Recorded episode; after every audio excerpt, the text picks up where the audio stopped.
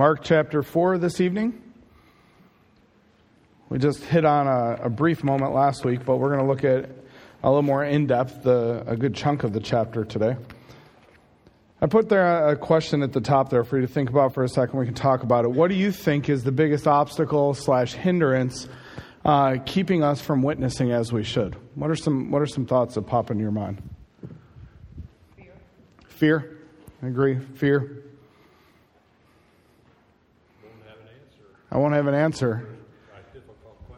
Yeah, if someone brings up that question I'm not sure of, I'm going to be a failure then in, in sharing the gospel.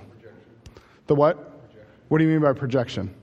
Oh, rejection. I was like, okay, that's a new one, but yes, no, the fear of rejection and that I don't, I don't want to be rejected. And so we, we allow that fear to, to bolster or to actually do the opposite of bolstering. Anybody else?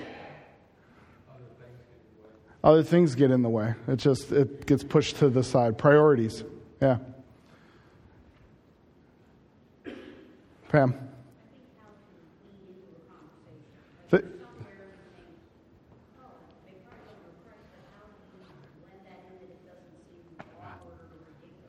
How do I how do I get into that? So I lack experience sometimes or the training in order to, to do that or how do I how do I get there? And a lot of times we allow that fear to fester in our lives, the, the insecurities that we sometimes fear. Uh, we, we get to the point of, you know, I'm, there's got to be somebody better who can do the work than, than me, so I'll, I'll leave it to, you know, pastor, I'll leave it to deacon, or I'll leave it to so and so. They've been a, they've been a believer for so long. And a lot of times when we look at the majority of responses, I think we can boil them down to, to a couple of statements here. We don't know what we should do. We're not, we're not sure. Or how do we bridge into it? Or what, what do we do if we are rejected? How do we handle that? Where do we go?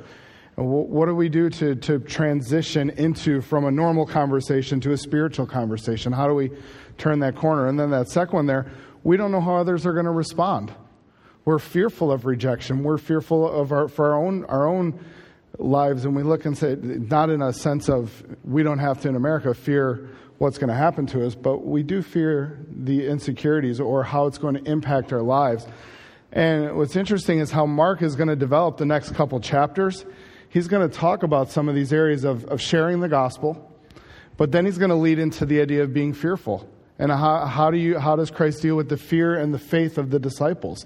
And it all sort of, sort of blends together. And oftentimes the, the, it leads to a fear and an apathy in our evangelism where we look and say, hey, we've got to share the gospel. I think, I think looking across the, the room here, the majority of us will look and go, okay, we know we need to share the gospel. But does it, does it stop there? Eh, are we, do we find ourselves in an apathetic state? And what happens here is in this parable, as Jesus begins to talk with the individuals, not just the disciples, notice it, there's, a, there's a crowd here chapter 4 says, And he began to teach by the seaside, and there was gathered unto him a great multitude, so much so that he entered into the ship as, as they're pressing against him at the sea. And they sat in the, he sat in the sea, and the whole multitude by the sea on the land. So he's got this, this large crowd that he is going to be talking to. So it's not just the 12 here at this moment. It's not just a few people. He's talking to the masses. And he's going to start sharing a parable that sometimes when we, we hear familiar things, we check out. We're just like, well, all right, here we go again. But in this case, let's, let's look at this and try and look at it through with fresh eyes and, and looking and saying, what was it like the first time Mark's readers were hearing this? What was it like when they heard it for the first time and they're, they're catching what Mark is driving at? And he looks and he says to them that he taught many things in parables, and he said unto them in his doctrine, Hearken, behold, there went out a sower to sow. And it came to pass that as he sowed, some fell by the wayside, and the fowls of the air came and devoured it up. Some fell on the stony ground, where it had didn't have a lot of earth, but immediately the, the, the plant sprang up. And then after it sprang up, because it had no depth in the earth, it had no root because of the stoniness of the ground, the sun comes out and it scorches it and it burns it up because it had no root and it withers away. And some fell among thorns and the thorns grew up and choked it out and yielded no fruit. And others fell on good ground, and it yielded fruit that sprang up and increased and brought forth thirty and sixty fold, and, and some a hundred. And he just tells this parable. Now, to, to many of us, we sort of, okay, we might get the, the home gardening experience. We might have the little thing in the back window where, yes, we've planted a few seeds and we've watched it. Some of you may be farmers and you've, you've done the little farmette or a full farm. So you're, you're, we're familiar a little bit with what it is to plant something, put a seed in the ground and watch it grow and hopefully get some harvest out of that. But to an agricultural society like it would have been in Israel during this time, as Jesus was speaking, they would have vividly pictured what was happening. And one of the things we have to we have to look at, and we look at here's I give you a little chart here of what the soil type was, the way the wayside or the the, the hardened path is, is the idea of the wayside, the the stony ground, the the thorny and the good ground. And, and here was the problem as Jesus laid it out. The harvest in the, in the stony or the hard the wayside there, there was no there was no harvest. There, there was nothing that happened. And then you get the stony ground where what happens at harvest time it's scorched it was withered away. There was again no harvest. The plant did not sustain to the point of bringing forth fruit and then you get the thorny where it starts to grow up it's looking promising but all these thorns start coming in and choking it out and it doesn't have the ability to, to grow up and yield fruit and and he just it it's not a harvestable plant. There's no fruit that comes out of it. And then there's the seed that was planted in the good ground, and he it grows up and it, it bears fruit. think we need to take away from our, our perspective. When I used to think about this, all I ever thought about this parable is is a science. It's a science project.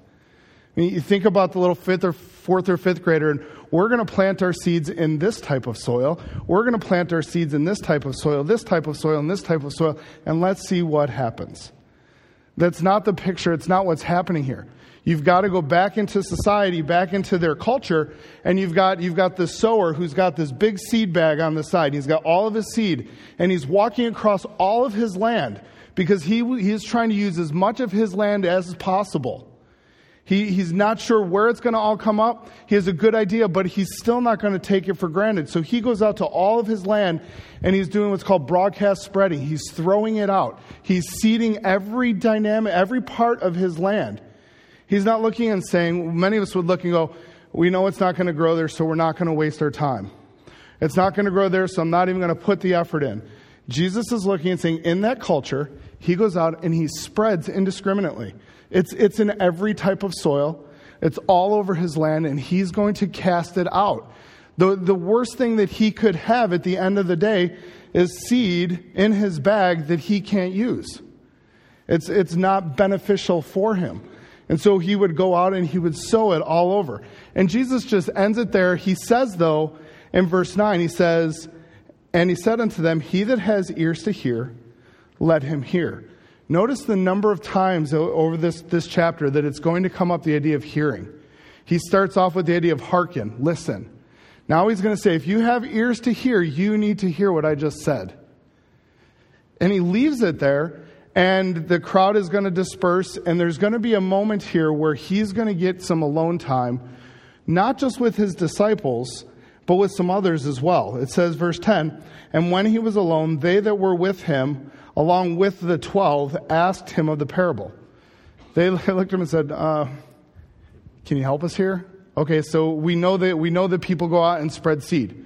We know that that happens, and we know that some of it grows up and some of it doesn't. We, we understand that, but what was the point of your? It, would, it would be like if you pastor's opening illustration. He gets up and tells this great story, and then he says, "All right, have a good day." And we'd all be like, "What's the point here? What, what are you driving at?" And that's what they're they're trying to understand what is, what is he talking about? And like many of his followers and the disciples, they didn't understand.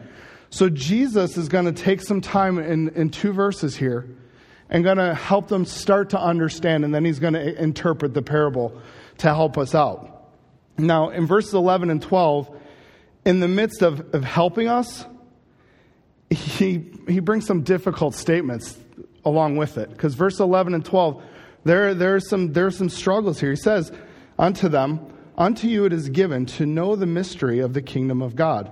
But unto them that are without, all these things are done in parable, that seeing they may see and not perceive, and hearing they may hear and not understand, lest at any time they should be converted and their sins should be forgiven. So you get this statement from Jesus where it's it almost at first glance, you're looking and saying, wait, is he hiding truth so that these people cannot get saved? So that, that any time they, they would turn and, and repent and get saved. Is that, is that what Jesus is driving at? Now, this idea of a mystery is, is something that has not yet been revealed. So he says, I'm going to reveal part of the mystery of the kingdom to those who are on the inside, so to speak. He's, Mark talks about those who are on the inside, those who are on the outside, those who are without. You can even look back into chapter 3, those who are without the, outside of the house calling into Jesus. And you'll see this come in and, and play through the, the Gospel Mark at different times. But he looks and says, okay, those of you who are on the inside, so to speak, and we'll, we'll clarify what that means in a second. He says, let me, let me pull back the curtain a little bit. Let me start to reveal something to you that only I can reveal through revelation, through special revelation, through a, a, divine knowledge. Paul talks about, behold, I show you a mystery, and he'll talk about, let's, let's pull back the curtain so that we can get a little bit better glimpse of what is being talked about. And so he's going to start talking about the kingdom of God, and he's going to flesh through a number of parables through the Gospel of Mark here and in the next, well, the next chapter, uh, helping us to understand it. But he says, okay, let me tell you that. But why did he give these parables? Why are they, why are they there? Are they there just um, to those without, just to simply say, we don't want you to know about them? In this instance here, in this specific instance, Jesus is going to use this parable to obscure a little bit of the truth to those, those people who were against him. So there is, a, there is a dynamic in this one instance where he's looking and saying, I am, I am using this parable to hide a little bit of the truth. Now, at first, we're like, why would Jesus do that? What, what would cause him to do that? But that is not in every parable because you have to remember other parables are directly given to the Pharisees or directly pointed at them. You remember the story, the, the, the parable of the, uh, the, the prodigal son. They're sitting there, they're listening, and they're catching on that we're that other brother. You get the, you get the uh, parable of uh, the Good Samaritan where he's talking. And, and they're catching, and, and the, the one, the Pharisee can't even bring himself, the, the spiritual guy can't bring himself to say, the, the Samaritan was the one who showed mercy. So all the parables are not designed to hide truth from the religious leaders or from those who are on, on the outside. But in this case, Jesus is doing that a little bit. Now, how do we, how do we come to that? Is Jesus speaking in parables at this point simply to keep them on the outs, to keep them away?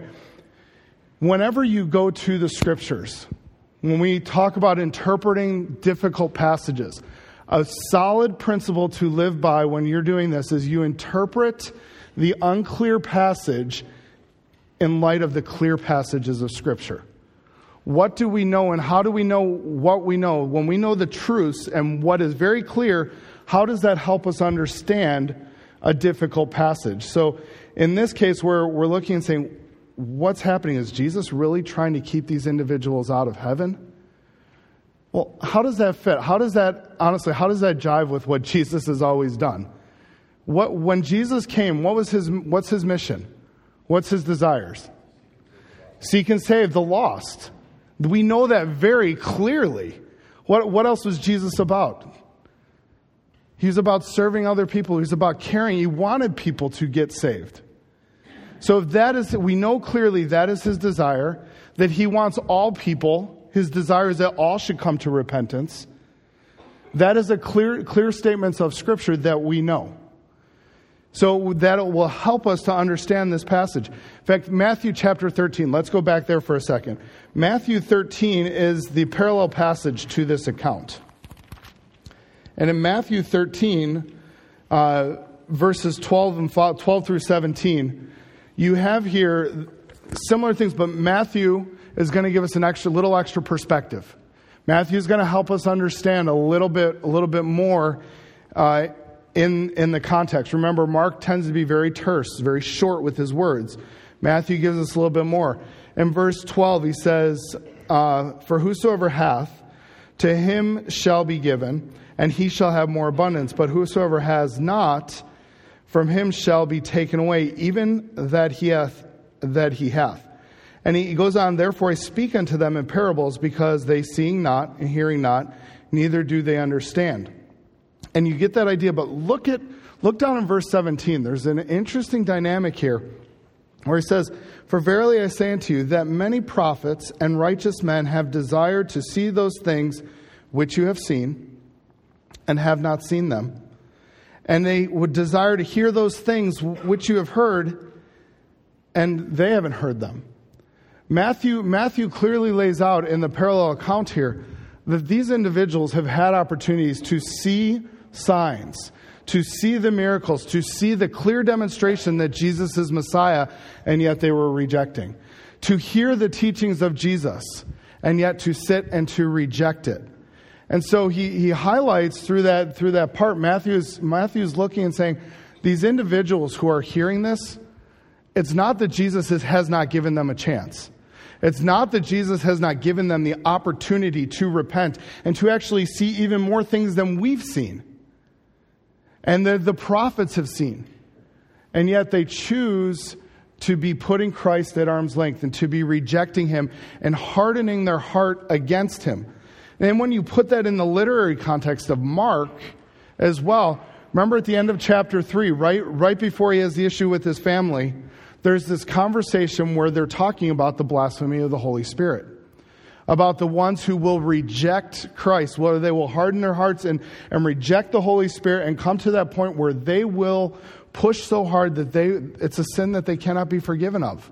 The rejection of Jesus Christ and his, his plan and his salvation becomes this, this uh, unpardonable sin. And so, in the context here, Christ has just talked about blasphemy. He's just talked about the rejection of Christ and his plan and the Holy Spirit. And Christ, at this point here in, in Mark 4, verse 11 and 12, as, as he looks at it, he's going to divinely look, as only Christ can, look into the hearts of these individuals, and he knows what their response is. He knows that no matter how much they see, no matter how much they hear, what are they still going to do to him? They're going to reject him. They're going to push him away. And in fact, God is going to providentially and divinely use that, pushing and the rejection away to say, okay, you're going to do that, but I'm going to use that to accomplish my plans. You're going to, you're going to so push back against me that you're going to end up crucifying my son. And that's exactly what's going to need to happen. And, and God in his providence uses that. Another, another interesting part in verse 12, the word that, right at the beginning, that seeing they may see, it, the word here, it has a, a predictive idea, the idea of as a result of. So as a result of them hardening, seeing and not, not seeing, and hearing and not hearing. So Christ is almost predictively saying, this is the way it's going to be. He's not saying this is the purpose of my parables. But he's saying in this case right here, these individuals are pushing back so hard that I know how they're going to respond and they're going to reject reject me. And I, I think it's really clever how Mark uses it. And putting it right there, and Jesus talking about that at that point too, because Jesus is going to walk into the interpretation of the parable. He's going to talk to them about what about your heart? Do you have a hard heart like these other, like the they? I mean, he, he, it's interesting how he says, Unto you is given the kingdom, but unto them that are without. You got to think, this is a year and a half, almost 18 months into Christ's ministry when this takes place. They're well aware of who the people are who are coming against Christ. Those who are followers, they know who the bad guys are. They're, they're well aware. And so Christ is going to use this to, to walk into teaching about our hearts. He just says this about the sower, and now he's going to take this idea of the sower and he's going to turn and start talking about the seed. Talking about the, or the soil, excuse me. He's going to talk about the soil of our heart. And we have to ask ourselves as we look do we find ourselves being hard hearted like those religious leaders? When we hear the teachings of God's word, how do we respond to it? And so Jesus is going to he's going to talk here and he's going to he's going to clarify the parable. He's going to interpret the parable for us and he's going to shift the focus a little bit in order to highlight the importance of truly hearing the, the word of God, unlike the outsiders. And he, he starts off and he says, Now the seed is the, the, the sower sows the word. So we know that the seed is the word of God. So the sower is going out, he's going to sow, and then he goes right back through the parable and he's going to give us the soil types, the same four soil types. He's going to rehearse the problem. He's going to interpret it a little bit for us to help us understand. He says, There was that by the wayside, or that, that hard ground, and the word is sown. But when they have heard, notice, notice that all of these individuals are going to be able to hear. You're going to, verse 15, verse 16, verse 18, verse 20, all of them are going to hear the teaching of the Word of God, but their response is going to be different, just as it is going to be here. You're all going to hear the Word of God. I'm going to hear the Word of God. Our responses may be drastically different. And a lot of time that's dealing with where our heart's at, how our soil is.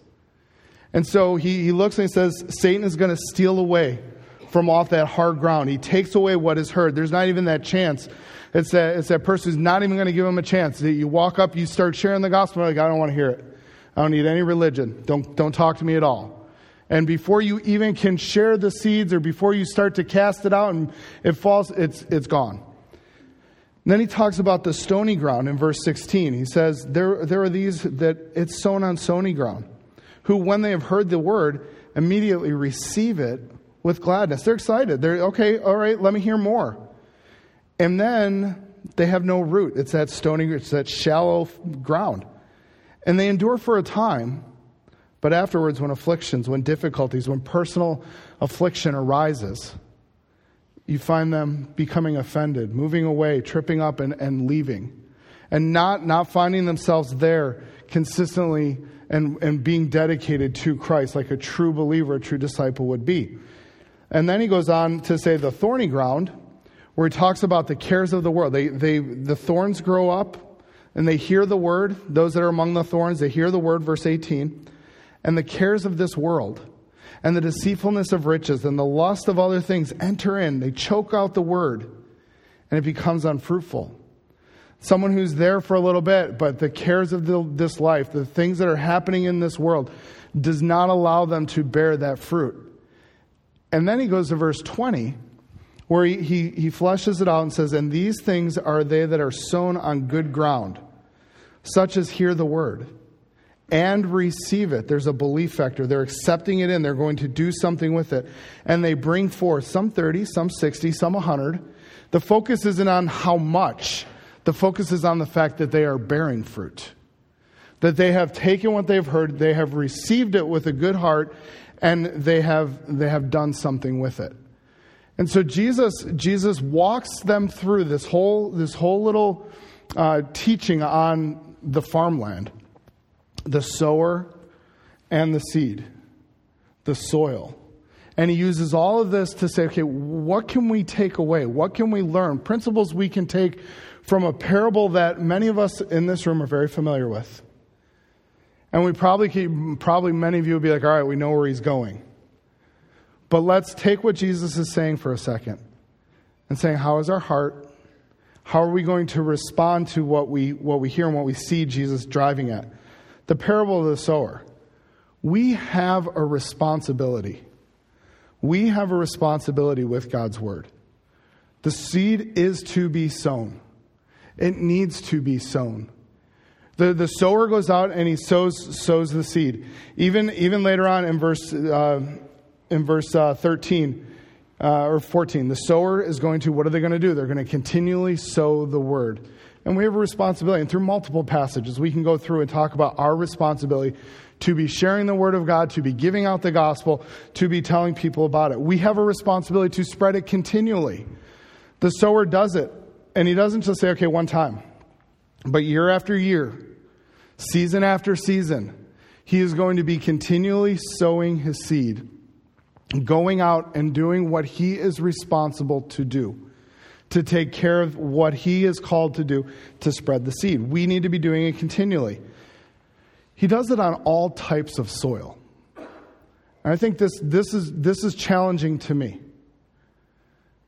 I mean, all, the other parts are too, but to look and to say, well, you know what? I don't know that I want to share it with this group of people because honestly, I don't know that I want them in my church. If we find ourselves saying that, that's, that's concerning. If we would look and say, well, they're probably. Look at that guy. He's got gauges in his ear, really big, and he's got a nose ring, and he's got tattoos all over himself, and there's no way he's going to respond to the gospel. I'm not going to share it with him. Even if I'm feeling burdened by the Lord. Or do I look and say, yeah, no. He, that's, that's probably definitely wayside ground right there. Hard as, hard as can be. I, I don't know what the soil's like of his heart, and you don't either. And so for us to just look at an individual or a group of individual to say, to say we don't want this group or that group or these people, it, it doesn't mesh with what Christ has said. The sower indiscriminately, non prejudicially, goes out and he scatters the seed. Why? Because he understands the importance of the seed getting out into the world. To us going out into our community, to our neighborhood, to our coworkers, and we may look and you, you may have Muslim coworkers or you may have Hindu coworkers, and you're like, they're, they're never going to hear, they don't want to hear Christianity. So I'm not going to ever share. How, how does that mesh with the idea of on all types of soil? He goes out and he, he does that. And he allows God to give the increase. So many times I think it's my responsibility to get someone saved. It's not. In fact, if you go down a little bit further, and I, I won't go into it because Pastor will get into it later on, but notice in, uh, down in verse 26 and following, he gives the parable if a man casts seed into the ground and should sleep and rise night and day and should seed should spring up and grow up and he doesn't know how for the earth brings forth the fruit thereof it's not, it's not, the, it's not the farmer who's doing it it is, it is god's responsibility my responsibility, your responsibility, is to scatter the seed, to get out and to share, to tell, to take that step of courage and step of faith to go and to tell a friend about the Word of God, the gospel of Jesus Christ. We have to be doing that. And we allow God to give the increase. 1 Corinthians chapter 3 some plant, some water, but it's who? God that gives the increase. We leave it to Him. But we have the responsibility to continually sow on all types of soil. The sower is simply to be faithful in his task of spreading the seed. Failure in evangelism, failure in witnessing does not come if somebody rejects you. Failure does not come if someone says, I don't want to hear it. Failure in evangelism Failure in witnessing comes when I don't share the word of God. And I will be very open and honest. I am a failure many a times. There's times when I, I and I'm like, I got things to do. You're right, I do. I should be sharing the gospel, looking for those moments, looking for those opportunities to share. What about from the soil? Because Jesus walks from the sower and he does talk about the soil. I must do something with the teachings that I hear. We know we're going to hear about it again. Evangelism. Pastor's going through a series. We know he's going to get to E and wife, and we are, he's already given us a little tip that it's going to be evangelism. We're going to hear it again. What do we do with it? What do we do with all of a sudden the next parables? Don't let your don't let your light be put under a candlestick. We know what that's going to be about. We know what it's going to. We, we know that through the gospel, this idea of evangelism is there. What do we do? What is our heart toward the idea of the teachings of Christ? You might say, Well, I have really good soil when I was 25. I had really good soil in my heart when I was 40 or 60. But right now, is it good soil? I have to evaluate how I receive God's word. No matter if it's the topic of evangelism or if it's the topic of bitterness or it's the topic of forgiveness or it's the topic of compassion, how do I receive God's word? Do I hear it and receive it? Because he says in verse 20, those who they heard and they received, is it verse 20? Make sure I say the right one. Yeah, they heard the word and they received the word and they brought forth fruit. So many times we hear, but do we receive it? Do we do something with it? Do we take the truths that we've learned and put that into action? Or are we really good at knowing a lot of facts, but never doing what, we, what we're supposed to? Do we allow the truths to penetrate our heart, or is our heart hard? When we hear about topics, certain topics, we're like, done, turn me off. I've been there. There, there are topics when I hear it, it's like, I've already been baptized three times. Okay, I'm good. I, you know, there's a lot of assurance issues when I was younger. Uh, but I, I, can I turn myself off or do I listen and say, okay, how do I allow this to impact my life? When the truths are tough, do we turn away from them? When it's tough to talk about witnessing, do we look and say, okay, I know that that's supposed to be done, but that's just, I guess that's going to be one I'm going to fall short on, God. It's too tough. Do I find myself having that stony ground? Do I, do I pick and choose what I will hearken to based on ease, importance, how it will impact my life, and, and the priorities, as Kevin was saying? And, and so I choose different things because this is not a priority in my life. Sharing the gospel, witnessing it, how do I, how do I look? Is it easy? No. And yes. If, if we're super excited about what Christ has done to us, should not we, should we not want to share and be able to share at least our testimony and more? I believe so. You can do it. You absolutely can do it. But are there times where it's you got that lump right here and you're swallowing, and as hard as you swallow, it doesn't go away, but you know Christ wants you to say something? Yeah, there, there are those moments, but you can do it. Christ calls us to do it. He calls us to make disciples. He calls us to go and to tell and to share. And if He calls us to make disciples, and He gives that in a command, have I fulfilled a command of Christ? Am I, am I impacting? Am I making disciples? Am I seeing people won? Am I sharing? Am I doing at least the first part and saying, Christ, I'm, I'm doing my part. I'm being faithful. Lord, if you'll allow me to make disciples, if you'll allow me to be part of this process of making disciples, please help me to do that. Do you recognize the potential difficulties, but step out by faith anyway? There, we look at this topic to sow seed. We can come up with a lot of, I can, I can, I'll, I'll put on me because I can do it. A lot of excuses as to why I don't. And I can, I can, I could fill up, a, I could fill up that board up there. And you could too, because we've done it. We've come up with excuse after excuse as to why we don't witness. And, and, you know what? I'm not saying we don't, because there are a number of you who are really faithful at it. But I'm, I'm turning the mirror on myself tonight and saying, could I be better? Or do I live in the glory days of the past? When, when I was in college, we started a ministry at, at University of Wisconsin Madison, right down the heart of the campus, and we call it State Street, and because State Street runs right through.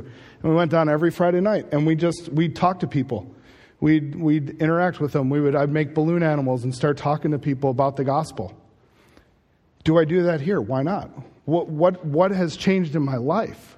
Why was I so passionate then? But I look now and say, have I gotten hard hearted toward the idea of evangelism? Because well, there's other things to do. There's a lot of priorities in life. You know, I've got a lot of things going.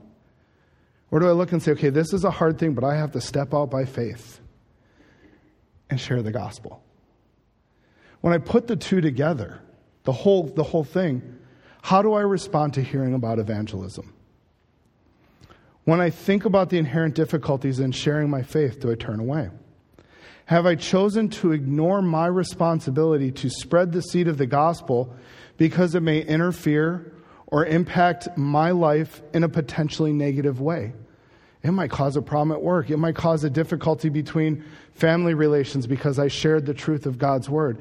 It may cause some, some time away from my family because I'm going to go out and share the gospel one night, or I'm going to go out and get into a Bible study with somebody, but I really want to be at home and I want to enjoy it. Do I step out and say, I need to do some of these things? How will I do that? How will you tonight? How will I step out by faith and begin to share my faith? I need to do that. I would encourage you that you need to do it as well. How can I prepare myself? And Pam, I think this goes a little bit what you were asking. How do I prepare myself to fulfill my responsibility? You know, when we talk about so many different things in our lives, when we don't know what we do, what do we do? We, we go and we read, we figure it out. When's the last time you've read a book on evangelism? Got a number up here, I'd really recommend. Take some time and say, wait, if I want to know about how to fix my car, I'm going to go on YouTube and watch all these videos and figure it out. I'm going to invest time. If I want to know about how to be a better fisherman, I'm going to go read a book on fishing or I'm going to go read a blog or whatever. What about evangelism? We know we need to get better. We want to learn more about it. Do we read? Do we take the time to say, I need to invest and learn? We're going we're to be offering in the future here classes. Classes during, during the Sunday school hour, maybe on a Wednesday night, that, that look and say, hey, it's about personal evangelism. It's about witnessing. And do we look and say, yeah, no, I, I don't want that. I want this other. Maybe, maybe this year you commit to say, I'm going to take a class that's going to help me learn how to share the gospel better, how to turn that corner. Maybe it's going to be something like, I need to take tracts. You might say, well, those are just old and passe. Nobody uses tracts anymore. They're a great reminder that I need to be sharing the gospel, to be putting them in my pocket, to be carrying them with me. And that's been a, a, pastor challenge with me, me with it a, a few months ago, just the idea of keeping tracts. It has really helped me personally to keep them on me, to remind me and to have opportunities to hand somebody something, to share. Maybe it's going to be taking one of the FBI classes, the, the Faith Bible Institute classes, to look and say, there's, there's classes here that I can get grounded, I can get better answers so that I can then go share the gospel more adequately, that I can be discipled and grow in that. Oh, but that's another class, and I don't, I don't want to have to put in some of that work and do some of those things. What will we do to step out, to say, spreading the seed is important? What can I do to, to do my part, to do what Christ calls me to do? You have to ask yourself, this is a question I end with you think about the sower. He's out there with his, his seed bag, scattering it everywhere. And you look at your life, and I look at mine. Is my seed bag still full? Because I don't spread the gospel. I'm walking around with a big, big knowledge of the gospel, but I don't spread it. Let's be people. Let's be believers who say, This is important. And our heart is not going to be hard toward evangelism, but Lord, help me to respond to it. Help me to do something. Help me to pray for courage. Help me to pray for those individuals who need to get saved. But then, Lord, beyond that, give me the boldness, give me the courage to spread my seed so that my seed bag is not full. So, as we think about that, let's be in prayer for us, for the courage for one another and for a number of other things as we go to prayer tonight. But is my seed bag full? Something to think about.